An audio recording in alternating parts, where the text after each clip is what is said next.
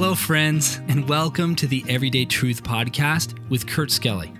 We are here to show that the Bible is relevant to your life every single day. And we're glad you joined us here for the conversation. Right now, we're studying the book of Revelation in a series called The End is the Beginning. Now, let's join Kurt for today's episode. Hello, my friends, and welcome back to today's episode of Everyday Truth. Got my mug today. It's my Beirut, Lebanon mug. Never been there, but uh, my son in law is, uh, his family is from Lebanon, and uh, they love their country, and I, I hear it's a beautiful place. I'd love to go there one day. Of course, it's been war torn, and the Christians in Lebanon are in great need of our, of our prayers. Uh, they are just suffering in so many ways. So that mug always reminds me to pray for our friends in Lebanon. Hope that uh, you're enjoying your day and glad that you got it started today, many of you, in, in the Word of God. We're in a brand new chapter, Revelation chapter number 18. Uh, in chapter 17, we talked about Babylon, religious Babylon, and the destruction of religious Babylon. And we believe that religious Babylon will be destroyed by the, the beast. Well, we know that to be true. The beast, of course, being Antichrist in the world system, having used religion to accomplish its ends, to gather people, to galvanize people, now has di- discarded uh, this Babylon, religious Babylon, destroyed by the beast, as we talked about last episode.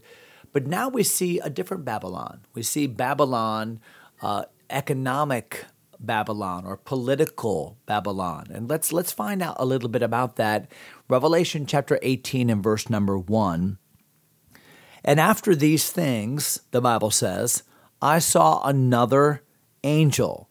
And the idea of another angel uh, would be n- not the angel of chapter 17 that announced the destruction of religious Babylon, uh, described for us what it was, announced her destruction. Now, another angel, another of the same kind, is what the word means, is announcing the, the rise and fall of political, economic Babylon. So, so watch uh, what it says here in verse number one. So I saw another angel come down from heaven having great power. Why? Because we know that as the world has increased in power, as the world is galvanized and come together in one coalition, ultimately to fight against the Lamb. Remember, we told, referenced that last chapter. So um, the, the, there's great power that has come now from heaven in the in the form of this angel. So this angel came down from heaven, having great power, and the earth was lightened with his glory. I find that interesting. That so great was this angel, and so magnificent was its power that it it lightened the world. I am reminded of when Moses came down from the mountain, having spent time with God, how his face glowed, and uh, and they had to put uh, a veil over his face because of the glow. Uh, so just being in the presence of God's power, just coming from God, and the light and the glory of this angel what awesome power uh, of the Lord. Look at verse number two. And he, the angel, cried mightily with a strong voice. So you see all the words of power here. He came with great power.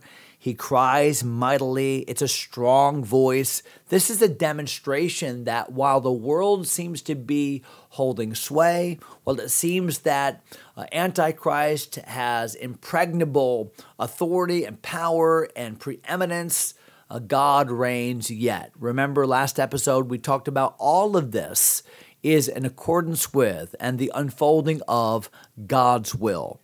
So even though there is uh, a world kingdom that seems to be uh, dominating, even though it has destroyed religion, we have great power and a strong voice and a mighty cry from this angel. So look at verse number two again.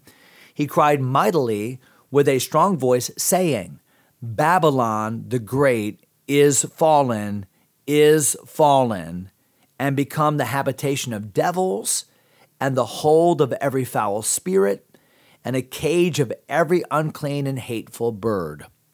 A bird unclean birds in the Bible were often uh, symbols of demonic activity and demonic power because of the fact that they fly and have power over the air and so forth. So, what's the point? The point is that this is a season of great demonic dominance and influence upon the earth, uh, led by Satan himself and his physical form of Antichrist, the one in whom he has uh, possessed or by whom he is possessed, the Antichrist of the devil.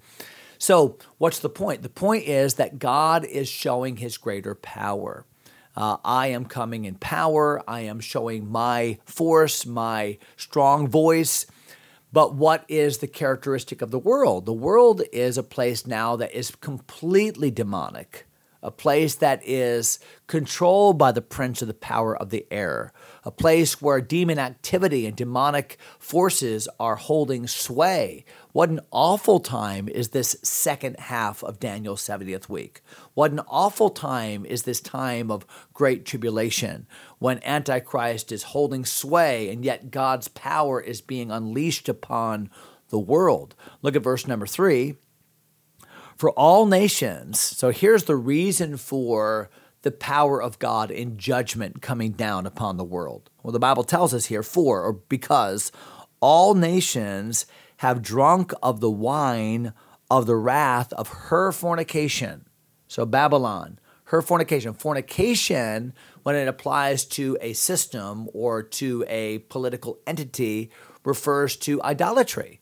Now, fornication, uh, that they this has become um, uh, idolatrous. Remember that Antichrist has now destroyed uh, world religion and expects religion for himself, his image, worshiping the image of the beast. So, fornication, the Bible says, and the kings of the earth have committed fornication with her. So, it seems like the whole world is.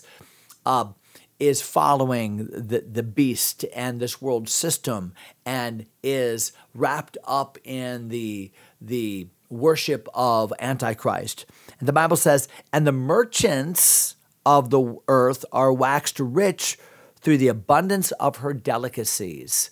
So it seems as if what the religion is, what the uh, what what the fascination is, is with stuff and with luxury and with power and with money and with all that is represented by that.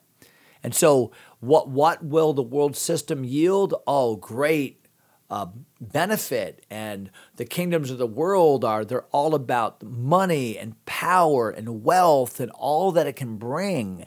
Look at verse number four. And I heard another voice from heaven saying, Come out of her, my people, that ye be not partakers of her sins, that ye receive not of her plagues, for her sins have reached unto heaven, and God hath remembered her iniquities. So, in spite of the world's rejection of God, in spite of the world's rejection of religion, in spite of the world's chasing of stuff and pleasure and power and uh, all that the world has to offer, what God, what the voice from heaven says, but you that are my people, separate from that. Come out of that. Don't have any part of that. Uh, don't be lured into that. And that's often the refrain of Scripture, is it not? We can go all the way back to the days of Lot, when Lot was enamored with this world, enamored with this world system. And God sent his angel, remember? And commanded Lot, come out of her. And Lot was reluctant, reticent to or even respond to God. And remember, Lot's wife turned back and Lot's family mocked him. Why? Because the allure of this world, the deceitfulness of riches, power, the lust for it, stuff, and the way that it intoxicates us is such a detriment to following God. So God says to his own people, don't be lured by that. Run from that. Come out from among them. Uh, Paul told the Corinthians. And so, what will be true in the tribulation and years to come is true even today. As riches and the deceitfulness of riches and the love of money has arrested the attention and has destroyed so many from being effective So here on planet Earth, during the tribulation, there will be people that will be saved. Remember the 144,000? Remember the people that they are witnessing to and the multitudes that are uh, that are saved and and then subsequently become martyred. Uh, we've talked about this. And so what is the voice from heaven? Be true to me. Be true to the values that you have in me. Don't be allured by, don't be deceived by, don't be intoxicated with this world and its system. Run from it. Uh, flee fornication. Isn't that what Paul told Timothy? Uh, that goes all the way back to Joseph, does it not? And so these are time honored truths. And even though this is a, a, a, a story about what will happen in the Great Tribulation, these are truths that you and I need to understand and apply uh, even today. Look at what it says in verse number. Um, hmm, verse number five. For her sins have reached unto heaven, and God hath remembered her iniquities. The idea of reaching unto, or building up, or stacking really brings into remembrance the Tower of Babel and how the pride of man and climbing to, and I'm as good as, and I don't need God. That's going to be the attitude of those in the tribulation. And God warns his people not to have any part of that at all. Look at verse number six. Reward her, so here's the judgment reward her even as she rewarded you, and double unto her double according to her works. In other words, the, the the judgment upon Babylon will be uh, double what what she has meted out. So the way that she has gotten rich, she's taken advantage of people. The way that she has gained wealth is she has uh, she has uh, manipulated people. She's taken advantage of people. And the Bible says, "Double unto her, double according to her works." So in the restitution of judgment upon Babylon, it ought to be double what she did which is very interesting because in the Old Testament law, when something had been stolen, the restitution was double what a person had stolen. So if I stole $5, I was responsible to restore $10. And the point here is this that the, the, the Antichrist in this world system that has become rich and powerful and wealthy They've done so by thievery. They've done so by taking advantage of, taking that which does not belong to them. Oh, there's no moral values anymore. There are no absolutes anymore. Everything is demonically controlled. Even religion has been, uh, even false religion has been uh, eradicated, and it's only the devil, it's only the world system, it's only the Antichrist that is being worshiped. Wow, what happens when a society totally goes secular? What, what happens when a society totally goes materialistic? This is what happens. The judgment of God is invited. This is what happens. All hell breaks loose. This is what happens. Look at verse number uh, six again. In the cup which she hath filled, fill in fill to her double. So there's the judgment. Uh, yes, there is pleasure in sin for a season. Yes, we can manipulate and dominate and get what we want, but we're not going to want what we got. And judgment always supersedes uh, the pleasure of sin that invited that judgment. And that's what we're finding in verse number six. Uh, verse number seven, well, actually, let, let's stop there in verse number six because we're going to see some of the why. What, what is the attitude of political Babylon? What's the attitude of economic Babylon that has invited such judgment from God? Uh, well, we're going to see it uh, next episode, and I think we can see some parallels even to uh, the way that we live today and the things about which we should be beware today. So I hope you'll join us. Don't miss it. Thanks for joining us day by day. Look forward to seeing you next episode. God bless you, my friends. Thanks for taking time to listen. If you enjoy everyday truth, go ahead and subscribe to the podcast or share it with a friend.